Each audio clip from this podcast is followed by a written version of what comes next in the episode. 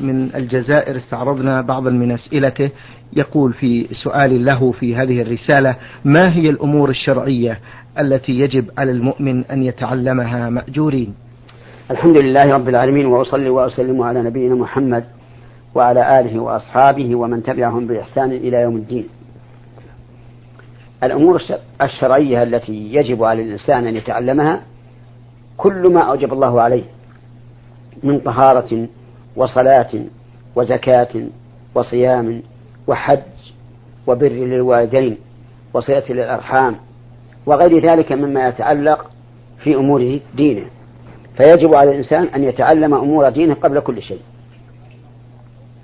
قال الله تبارك وتعالى: فاعلم أنه لا إله إلا الله واستغفر لذنبك وللمؤمنين والمؤمنات. قال البخاري رحمه الله: فبدأ الله تعالى بالعلم قبل العمل، فمثل إذا أراد أن يتطهر الإنسان ويتوضأ للصلاة لا بد أن يعرف كيف يتوضأ، يجب عليه أن يعرف كيف يتوضأ. وإذا أراد أن يصلي يجب عليه أن يعرف كيف يصلي وماذا عليه لو أخل بكذا أو كذا، حتى يعبد الله تعالى على بصيرة. وهذا معنى قول الإنسان: اهدنا الصراط المستقيم، أي دلنا ووفقنا للصراط المستقيم الذي يوصلنا إليك يا ربنا. أما ما لا يحتاج إليه من الأمور فلا يلزمه تعلمه إلا أن يكون فرض كفاية عليه. يعني مثلا تعلم المعاملات، تعلم البيع الصحيح والإجارة الصحيحة والرهن الصحيح والوقف الصحيح ليس بواجب على كل أحد، بل يجب على من أراد أن يتعامل بهذا. وأما غيره فلا يجب عليه، إلا إذا قدرنا أنه ليس في العالم من يعرف هذا، فإنه يكون فرض كفاية ولم يقم به أحد فيجب على الإنسان. نعم. أحسن الله إليكم وبارك فيكم. يقول هذا السائل: يا فضيلة الشيخ، هل التسبيح والتحميد والتكبير مرتبط بعد كل صلاة أم على الإنسان أن يسبح ويحمد ويكبر في كل وقت؟ الإنسان يسن له أن يسبح ويكبر ويهلل ويحمد كل وقت، لقول الله تبارك وتعالى: يا أيها الذين آمنوا اذكروا الله ذكرا كثيرا وسبحوه بكرة وأصيلا، ولقول الله تبارك وتعالى: إن في خلق السماوات والأرض واختلاف الليل والنهار لآيات لأولي الألباب الذين يذكرون الله قياما وقعودا وعلى جنوبهم.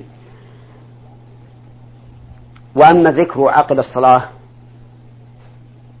فإنه مشروع بما جاءت به السنة، فإذا سلم الإنسان من صلاة الفريضة استغفر ثلاثا، قال: استغفر الله استغفر الله استغفر الله، ثم قال: اللهم أنت السلام ومنك السلام تبارك يا ذا الجلال والإكرام، ثم ذكر الله تعالى، ثم سبح وحمد وكبر. والتسبيح والتحميد والتكبير له أربع صفات: الصفة الأولى أن يقول سبحان الله والحمد لله والله أكبر ثلاثة وثلاثين مرة، فهذه تسعة وتسعون، ثم يقول تمام المئة: لا إله إلا الله وحده لا شريك له، له الملك وله الحمد وهو على كل شيء قدير. الصفة الثانية أن يقول سبحان الله ثلاثة وثلاثين، والحمد لله ثلاثة وثلاثين، والله أكبر أربعا وثلاثين، فهذه مئة، كل واحد وحده، سبحان الله سبحان الله سبحان الله حتى يتم ثلاثة وثلاثين. وكذلك التحميد والتكبير. الصفة الثالثة أن يقول سبحان الله عشر مرات، والحمد لله عشر مرات، والله أكبر عشر مرات. الصفة الرابعة أن يقول سبحان الله والحمد لله ولا إله إلا الله والله أكبر خمسا وعشرين مرة، فهذه مئة مرة. فليفعل هذا مرة وهذا مرة، يعني مرة يقول بالصفة الأولى ومرة بالثانية ومرة بالثالثة ومرة بالرابعة. وإن اقتصر على واحد منها فلا حرج، يعني لو كان دائما يقول سبحان الله والحمد لله ولا إله إلا الله والله أكبر دائما فلا حرج، أو كان يقول سبحان الله والحمد لله والله أكبر ثلاثة وثلاثين ويتم ذلك بلا إله إلا الله وحده لا شريك له، له الملك وله الحمد وهو على كل شيء قدير، لو فعل ذلك دائما فلا حرج. لكن الأفضل أن ننوع كما جاءت به السنة. نعم. أحسن الله إليكم. يذكر هذا السائل في آخر أسئلته من الجزائر: في فصل الصيف هناك شباب يصطادون بعض الطيور، وهذه الطيور لها فراخ فتموت جوع، فنهيتهم عن ذلك. ظاهر الحكم الشرعي أنه جائز، ولكن الأفضل إذا كان في زمن إفراخها أن لا يقتلها، يعني أن لا يصيدها،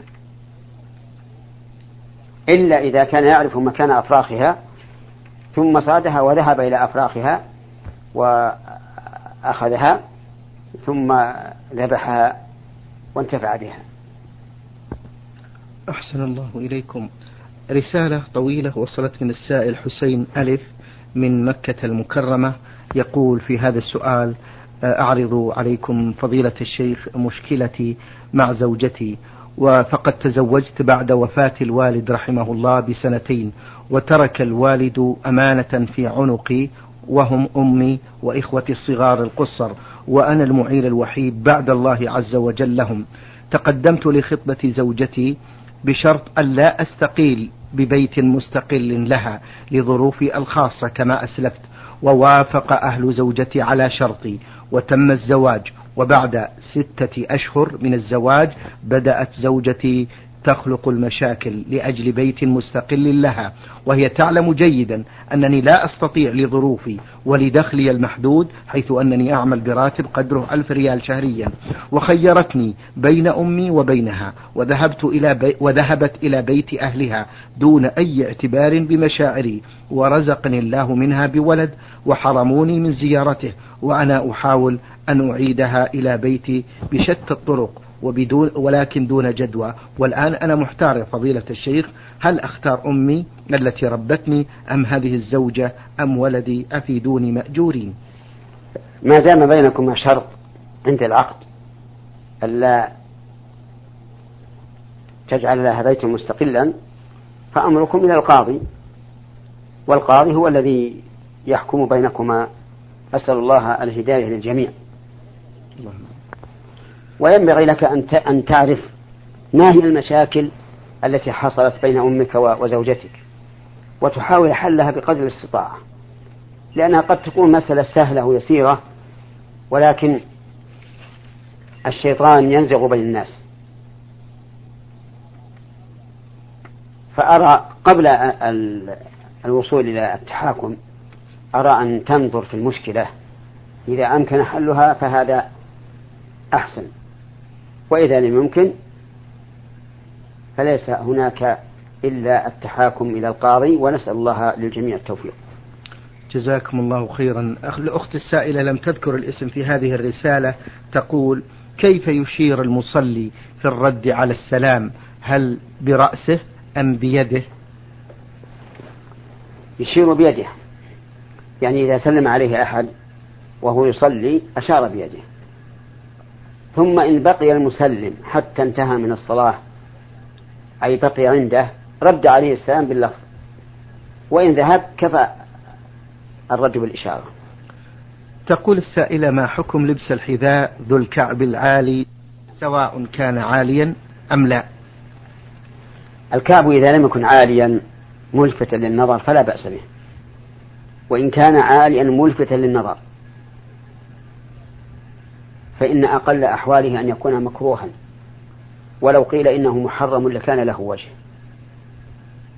لأنه من التبرج بالزينة. ثم إنه حسب كلام الأطباء مضر بالرجل، لأن الله تعالى خلق الرجل متساوية، فإذا كان فإذا كان الملبوس ذات كعب عال لزم أن يكون العقب مرتفعا، وحينئذ يختل توازن الأعصاب التي في القدم فتتضرر المرأة بذلك. ولهذا نصيحتي لأخواتي أن يدعن هذا اللباس سواء قلنا أنه مكروه أو حرام، لما فيه من الضرر البدني على المرأة. ثم إني أنصح أخواتي عن اتباع كل موضة، كلما جاء شيء من الثياب أو السراويل أو الفنايل أو النعال أو الخفاف ذهبت المرأة تشتريه ولو كان الذي عندها صالحا للاستعمال. وهذا من نقص العقل والسفة، وفيه إضاعة للمال، وفيه تعلق القلب بكل ما يأتي من جديد.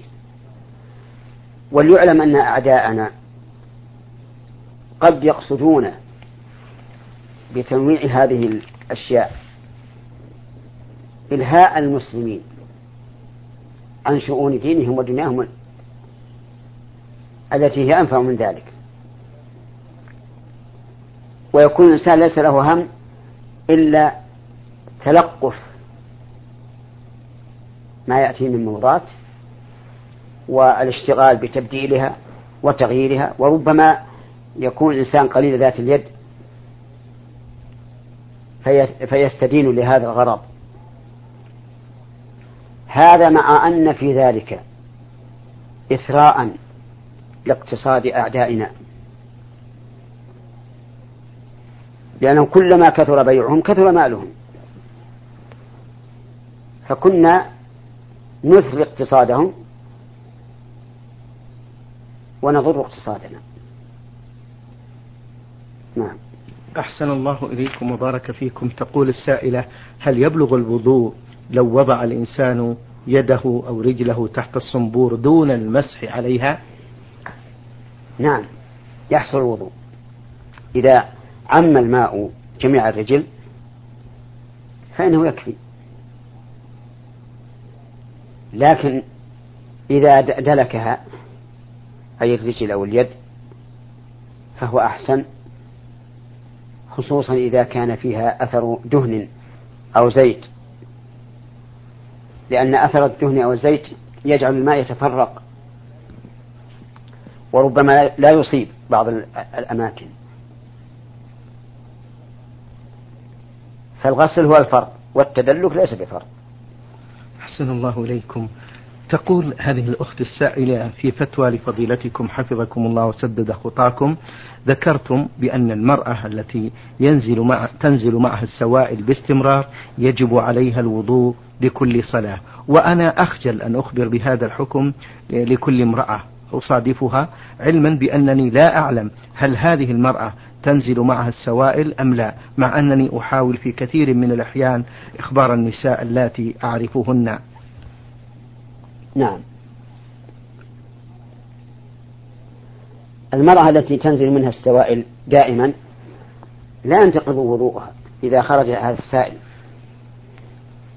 لكنها على المشهور من مذهب الحنابلة رحمهم الله أنه يجب عليها أن تتوضأ لكل صلاة. نعم.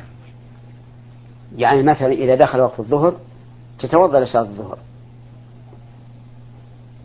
ولكن بعض أهل العلم يقول لا يجب عليها أن تتوضأ إلا أن يوجد ناقض غير هذا السائل.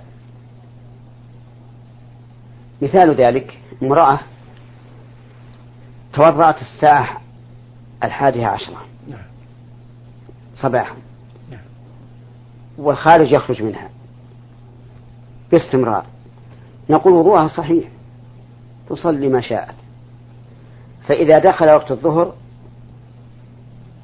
وجب عليها الوضوء عند الحنابلة رحمهم الله، وقال بعض العلماء إنه لا يجب عليها أن تتوضأ لصلاة الظهر لأنها قد توضأت من قبل، وهذا حدث دائم وهو لا ينقض الوضوء. فإذا كان لا ينقض الوضوء فمن الذي قال إن دخول وقت الصلاة ينقض الوضوء؟ بل نقول إن تصلي بالوضوء الذي قامت به الساعة الحادية عشرة إلا أن وجد ناقض آخر كخروج ريح من الدبر أو ما أشبه ذلك من نواقض الوضوء، فهنا تتوضأ لوجود الناقض.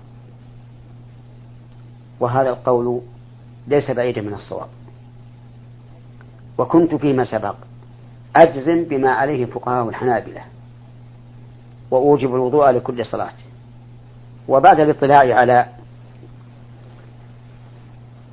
هذا القول الثاني وهو عدم الوضوء وقوة تعليله فإني أرجع عن كلامي الأول إلى الثاني وأقول ليس عليه الوضوء إلا أن يحصل حدث آخر غير هذا الخارج السائل. وأرجو الله تعالى أن يكون فيما ذهبت إليه أخيرا صواب وموافقة لشريعة الله عز وجل. جزاكم الله خير يا شيخ. تقول السائلة: قرأت في كتاب للشيخ محمد بن عبد الوهاب رحمه الله في الوضوء يقول فيه بأن من شروط الوضوء الاستجمار أو الاستنجاء قبله، فهل يعني ذلك بأنه لا يصح الوضوء إلا بالاستنجاء أو الاستجمار قبله دائما؟ لا. مراد الشيخ رحمه الله أن الإنسان إذا بال أو تغوّر ثم توضأ قبل أن يستنجي فوضوءه غير صحيح، لأنه لابد أن يستنجي أولا ثم يتوضأ. وأما إذا لم يكن بول ولا غائط فإنه لا يجب الاستنجاء بل يتوضأ بدون ذلك. مثاله: رجل بال في الساعة الحادية عشرة صباحا ولم يتوضأ ثم أذن لصلاة الظهر، فهنا نقول يتوضأ بدون استنجاء لأنه استنجى أولا ولا حاجة لإعادته. هذا معنى كلام الشيخ رحمه الله. نعم، جزاكم الله خير. تقول الأخت السائلة: عندما أرى منكرا لا أعلم الحكم الشرعي له تماما لا أنهى، وذلك بأنني لا أنهى صاحب هذا المنكر، فهل أنا على صواب أم لا؟ نعم، على صواب. إذا كان الإنسان لا يعلم أن هذا الفعل الواقع من شخص ما منكر فإنه لا يجوز أن ينكره، لأنه لو أنكره وهو غير منكر في دين الله لكان قد قال على الله بلا علم، والقول على الله بلا علم محرم تحريما شديدا، حتى إن الله تعالى قرنه بالشرك به، فقال جل وعلا: قل إنما حرم ربي الفواحش ما ظهر منها وما بطن والإثم والبغي بغير الحق وأن تشركوا بالله ما لم ينزل به سلطانا وأن تقولوا على الله ما لا تعلمون. لكن لو فرض أن الإنسان قد قيل له إن هذا منكر، فهنا لا بأس أن يقول لفاعله: يا فلان أنت فعلت كذا وكذا وقد قيل لي إنه منكر، فلو سألت عنه حتى يكون عملك على بصيرة هذا لا بأس به. أما شيء ليس عند الإنسان فيه علم لا من قبل نفسه ولا من قبل غيره فلا يجوز أن ينهى عنه. نعم. أحسن الله إليكم وبارك فيكم. تقول أخيرا السائلة في آخر أسئلتها: أسأل عن حكم إحضار ما يسمى بالطجاجات لحفلات الزواج، وإذا كانت الزوجة مجبرة على قبول ذلك ماذا عليها؟ الطجاجات يعني الضاربات بالدف أو بالطبل أو ما أشبه ذلك. فالضاربات بالدف لا حرج عليهن ليلة الزفاف، بل هذا من الأمور المطلوبة إذا إذا خلا من محظور. وأما الضاربات بالطبل أو نحوه فإنه لا يجوز حضورهن، لأن السنة إنما وردت في الضرب على الدف، والدف هو الذي له وجه واحد والطبل هو الذي له وجهان. وينبغي كذلك أن ننظر إلى الأغاني التي تغنيها هذه الطجاجات، فإن كانت أغاني نزيهة بريئة بعيدة عن أغاني السفهاء فلا بأس، وإن كانت أغاني رديئة بذيئة هابطة فلا يجوز حضورها.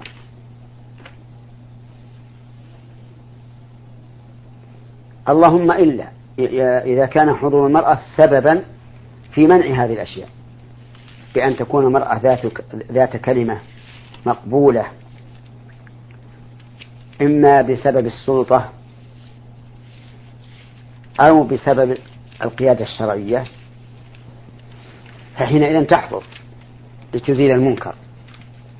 وأما إذا كانت لا تقدر على إزالة المنكر فإن حضورها حرام.